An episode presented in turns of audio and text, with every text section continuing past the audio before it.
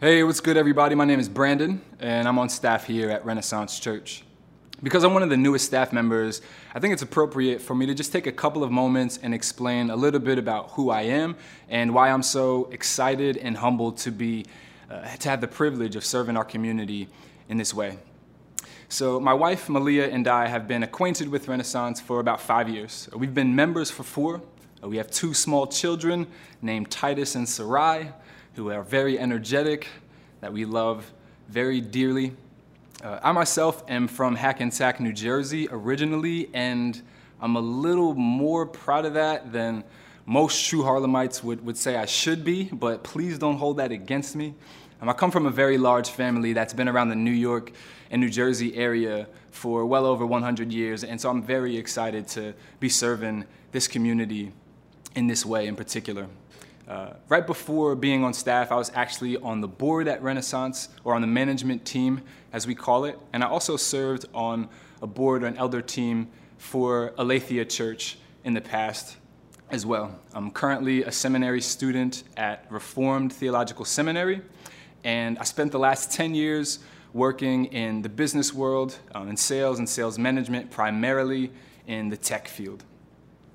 That's a little bit about me, uh, but before we jump in, I'm going to quote a psalm and I'm going to pray.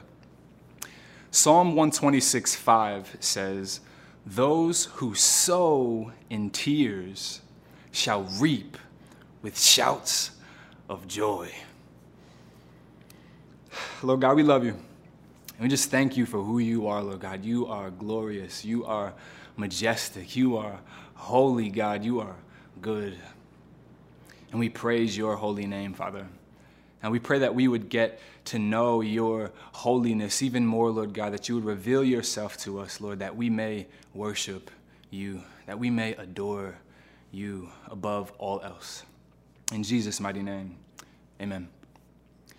You know, recently I was in class with a professor who I, like, no funny stuff, consider the wisest person that I know, all jokes aside this dude like he's doing one of these quintessential question and answer sessions and you know these becoming theologians right are asking him these like deep questions that i know i wouldn't be able to answer and he's knocking all of them out of the park. Like i'm jotting notes down fiercely and uh, trying to remember every single thing that he's saying even though i know I, I will probably never.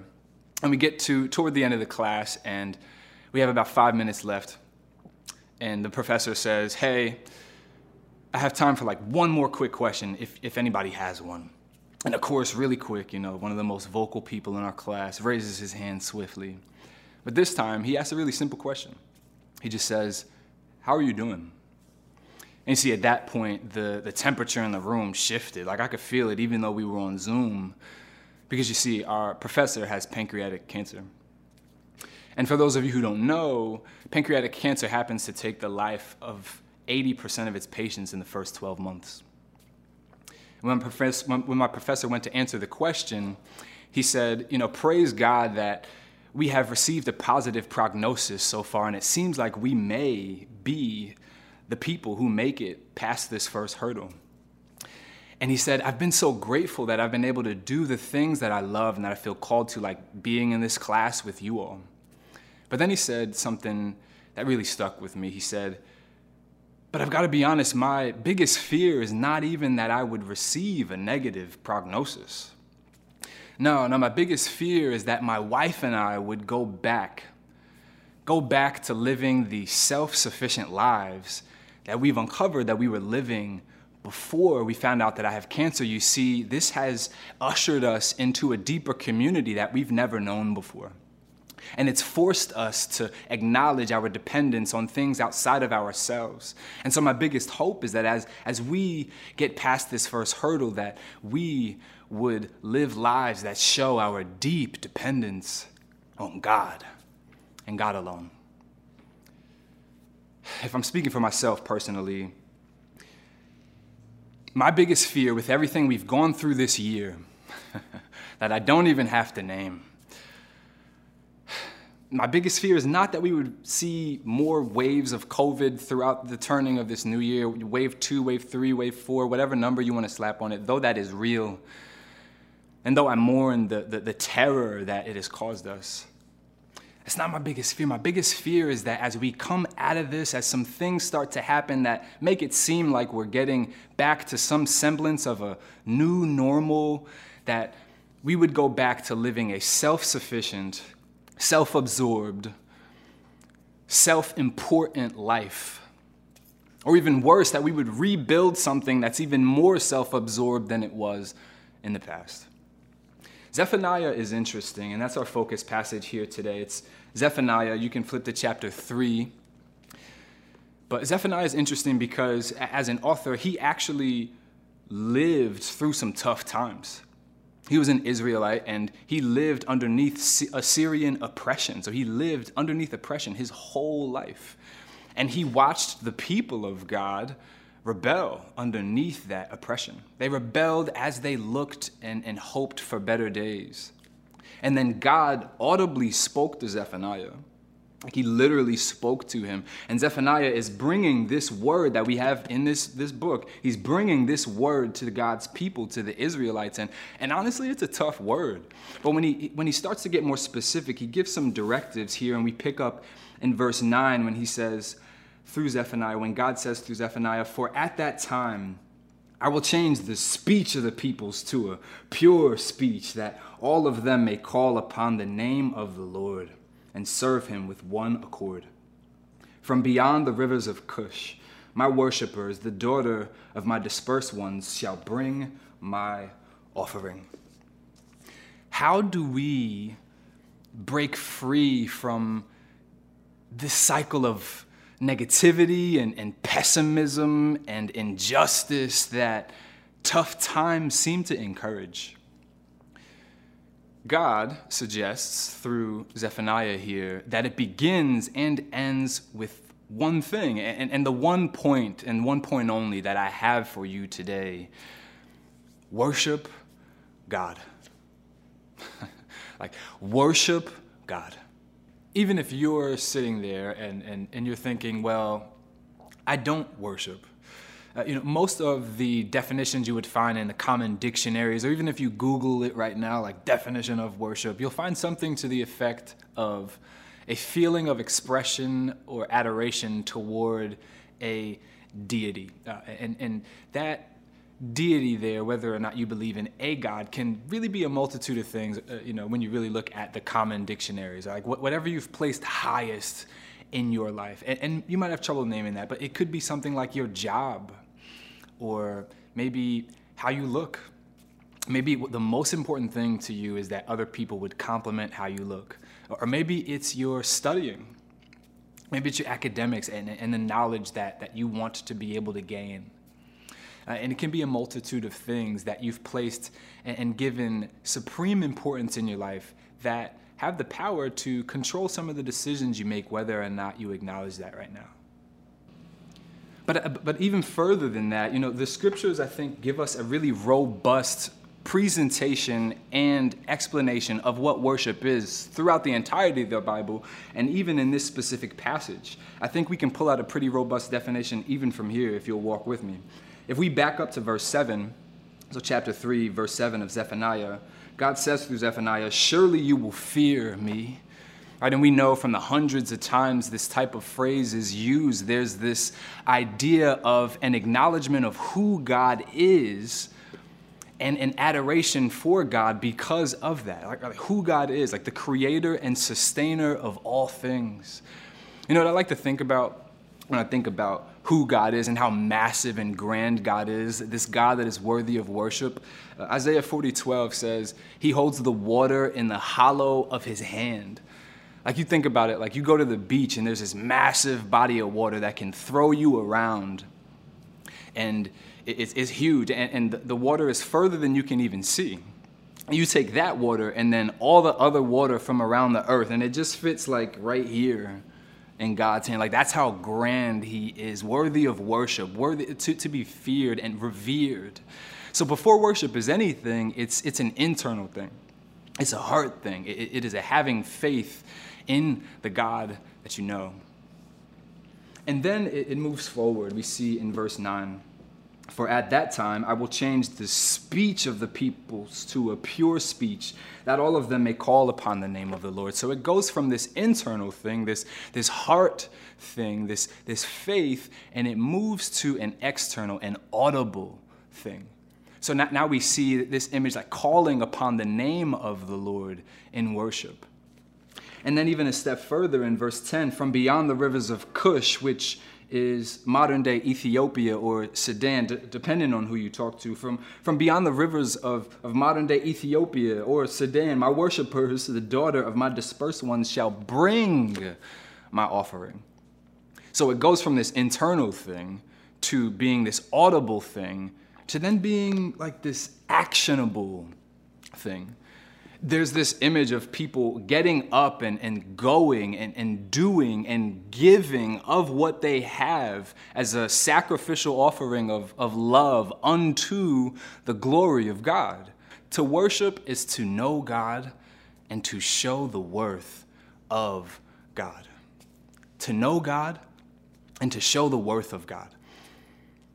But, for being honest, we can't worship God if, if we treat God kind of like the spare tire in the back of the car, right? Like, like we keep God around in case something goes flat in life, and then you pull him out, slap him on, and even then, he only gets you to where you were really trying to go anyway, until you could get a, a different tire, uh, something else to swap him out and, and then put him back, right? Like you know you need to keep God around, but you kind of want him in his place, in the back, out of sight.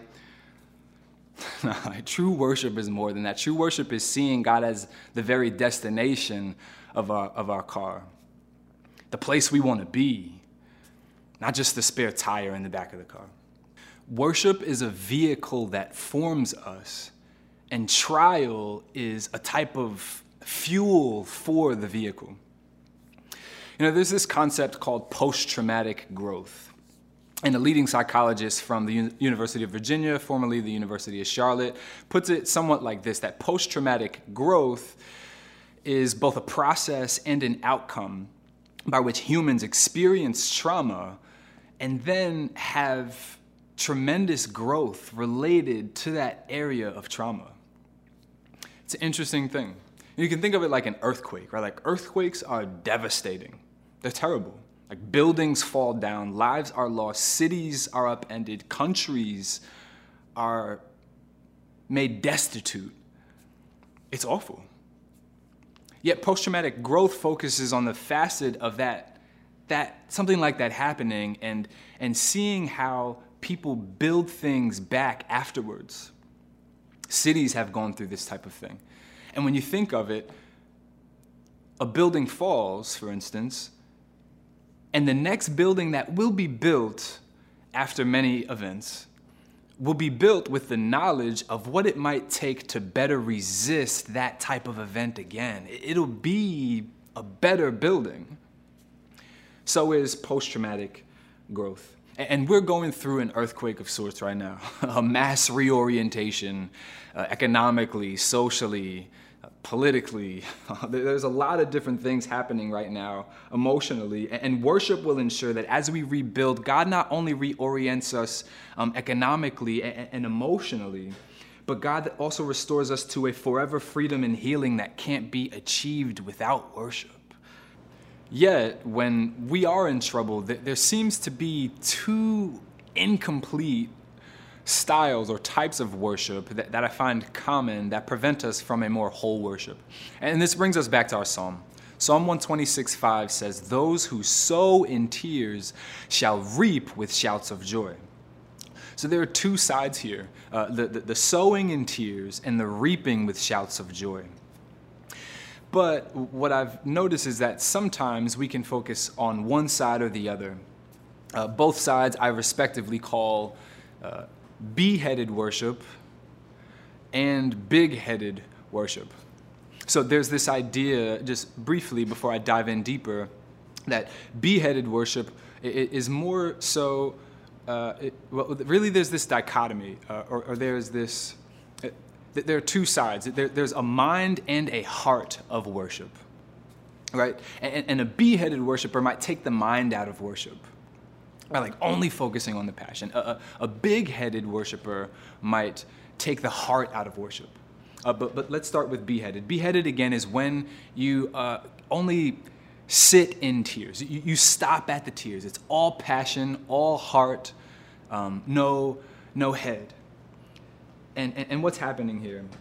Right? Like it, it can be good to be aware of ourselves. I've taken many personality tests this, you know, the past few years. And it's good to be aware of our emotions and, and to work on those things. But sometimes we can be so aware of ourselves that it's all we remain aware about in the middle of trouble. You know, recently I suffered a very close loss in my family. Um, my dear and, and beautiful Aunt Wanda, who is literally a second mother to me in more ways than I can explain fully here. Um, she passed away in November. And when that happened, I noticed as I began to, to fully grieve, that a pattern arose. I began to treat Malia, my wife, like she should just give me my space. Like she should just leave me alone. Like she should just know that I'm hurt and like not to add me into all these extra things, like in all these shenanigans and like, just give me my space, give me my peace. I started to expect that of her. And while my mourning is very complicated and very real, it didn't erase the fact that, you know, we have two small children who I mentioned before that we need to raise together, for instance. and so I'm not saying, I'm not, I'm not trying to minimize tears here. I still shed tears over this to this very day. But what I am emphasizing and showing is how the scriptures say, don't just sit in tears, but rather sow in tears. And what does it look like to sow in tears? So the Israeli Defense Force, or Israel's army, uh, was attacked in 1973 by Egypt and Syria on the same day. And they blew right through Israel's like defense line of tanks that they had with these new Sagger missiles that they were shooting with, or new-ish. And what was crazy about these missiles was they were very powerful and they could be shot by one single person just like sitting in a sand pit or something. And they shoot it off and they have this remote control where they would guide the missile and all they needed to do was see the light this light, this little like red light at the end of the missile and the target, and game over. Big damage. This was scary for Israel. Um, they were losing people, and they could be taken over in a matter of hours with this, this kind of weapon. So they had to come up with something quick. The front line of defense actually came up with a very interesting tactic. They decided that whenever they saw a missile shot, the tanks would start to just drive around in circles and kick up dust. When they did that, they blinded the sight of the person shooting the missile who could no longer see the target and who could no longer see the red light on the missile. With that tactic, they were able to win the battle. What's interesting about that is that they took a traumatic scenario and they put it to use to create something that they would be able to use for a long time to win things. And that's this, this, the same idea that we've been talking about with sowing in tears. But, but what am I holding on to when I'm just sitting in the tears, like what I was doing with my wife in the beginning of my, my grief process? I think a couple of things I could be holding on to or, or that I could, I could get to when I'm only sitting in tears and not sowing in tears is uh, the first one would maybe be this elevated self importance, right? Like I have put myself in a position where like I have earned the right, right? It's not that I just want space. It's not that I just need a little bit of space for a period of time. It's that I took on a posture, and maybe this is true of you too, but I know I personally took on a posture that said like I should be left alone because my tears and my grieving and my pain have earned me the right to not have to deal with these things. But, but, but what's happening there is, is, is again, I'm kind of elevating myself to a place, uh, you know, God's tears earned us the right to have joy everlasting, not ours. The very tears of Jesus earned us the right to have joy and peace everlasting. Another thing I could be holding on to, uh, or, or that I could get to when I only sit in tears, is this glorified sense of grief like grief and, and sorrow becomes this ever-present force that's just in all things always lurking around the corner and you can become capable of always seeing the wrong in every single scenario always able to see the negative Uh, you can become a scoffer, which is very popular in our current public discourse. But you can become a scoffer, somebody who's just like a fountain of negativity and grief because everything you learn and everything you, you see can, can become just a new avenue to experience grief because you think it's everywhere. It is always right there if you just look hard enough. But if we never move past sitting in tears to sowing in tears, our, our sadness can turn into crippling hopelessness. Our annoyance can turn into, you know, like outright resentment. Uh, our fear can turn into anxious terror. But, but we have to practice getting to acknowledging what is true of God, that He is good and worthy of our full worship. And, and, and then there's big headed worship. Big headed worship is, is really when we just rush past feeling, rush past the passion, rush past tears of joy or tears of sadness, and, and just straight to shouts of joy. Um, th- this type of person might be worshiping, and worship is just a matter of fact and a matter of logic. You know, this person might be admired for knowing the right answer, the right biblical answer, and staying true and, and always seeming to have the right outlook on things because they've rehearsed it. You know, unlike Jordan's story from a, a couple of weeks ago, where he was tempted to cheat in, in college and stayed true, I regret to inform you that in undergrad, I was tempted and uh, once it did not hold up. But it was in a medical appliances class. JMU, please don't rescind my, my, my bachelor's degree in science. But it was, it was in a medical appliances class or something like that. And, and, and really, it was my friends. My group of friends had these answers, right? Like the friends you gave me, God. Um, but a group of friends that I had had these answers to all the tests and all the quizzes and, and even the final exam to this class because the professor used the same material every semester and they caught on and, and there we were. Uh, I would whiz through all the quizzes and all the tests, getting A's, of course, and everything was taken digitally, so I would like take these little breaks to pretend and fill the time, and it, it just it was bad work. We got to the final, and the final was interesting. I, I, I was whizzing through as normal, but then I get to the end, and there was an open-ended question that wasn't on my list. So what do we do?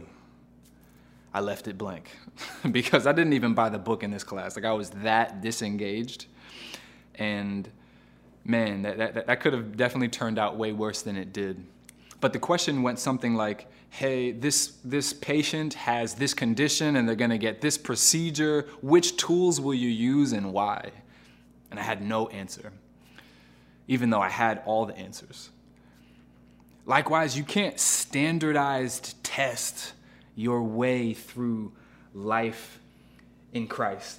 Re- rehearsed answers can only get you so far in real life scenarios. It leaves you with an incomplete form of worship. If you have no tears to sow, then it's difficult to actually get to the shouts of joy that the Bible is talking about here not just practice shouts of joy. And, and this person could be holding on to a performance mindset, right? Like this idea that I, my worth is found in how I present, right? Like, or, or what I portray that I think.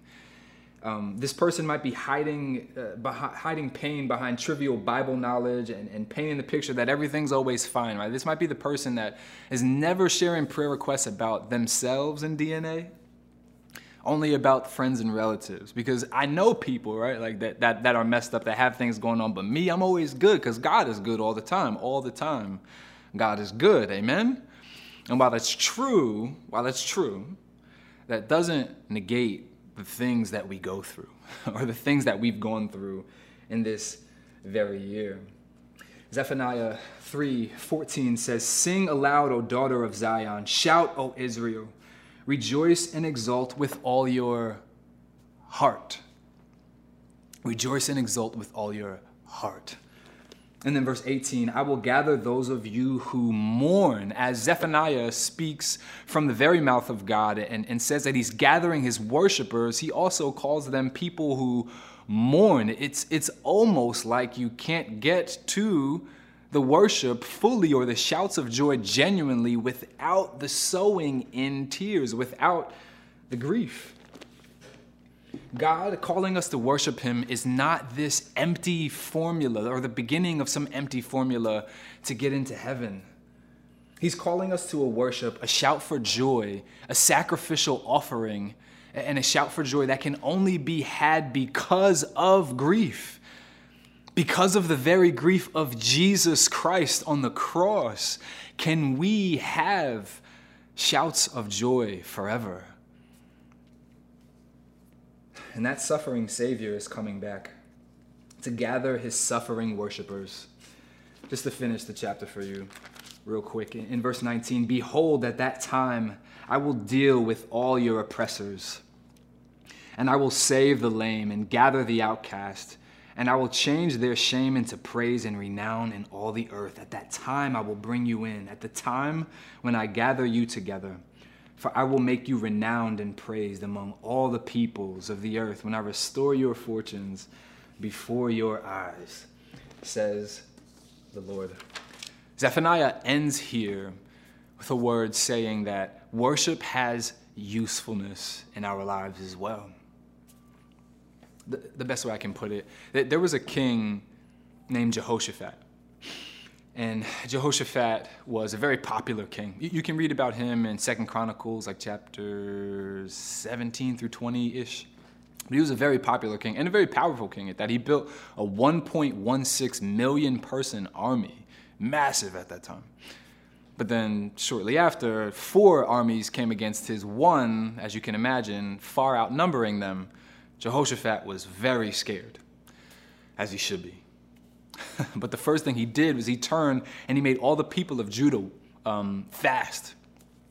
He made them all fast. And then he's praised to God, and even in prayer verbatim, coming to God saying, like, Lord, we do not know what to do, but our eyes are on you. And then he takes it a step further. As they march into battle, he takes worshipers in song and priests to go before the 1.16 million person army. And as they march in, as they march into battle, he has them marching before the army again, marching and saying, Give thanks to the Lord, for his steadfast love endures forever. Give thanks to the Lord, for his steadfast love endures forever. His front line of offense in battle was worship. Worship is not just a song, worship is a weapon. Worship surely is something that God uses to do things that we cannot see, but also to do things that we can see. There is mystery in worship, there is also utility in worship. Because look at this as they worshiped, God set an ambush on the other four armies, and they destroyed themselves. Judah never had to fight. All they had to do was worship. And right there, God showed how He intends to accomplish victory for His worshipers today and forevermore. You know, when, when we come out of this, as the year turns and some things start to happen that make it seem like maybe we're coming back to a new normal, will we forget that it was God that brought us through? Will we only praise essential workers and, and Pfizer? Hopefully not. If we remain stayed on worshiping the creator and sustainer of all things right now. Lord God, we love you. Heavenly Father, we adore you just for who you are, outside of anything that you've done, outside of you operating with, with, with, better means than we have on this earth on our behalf. Aside from that, even, you are good and you are great and worthy of our adoration and worthy of our full, bold worship, our faith filled worship, our worship in shouts, our worship in bringing of offering of ourselves, oh God, of what we have. Would you change us? Would you lead us? Would you reveal yourself to us? That we may know you, that we may love you above all else and that we may love our neighbor like ourselves. In Jesus' name, Amen.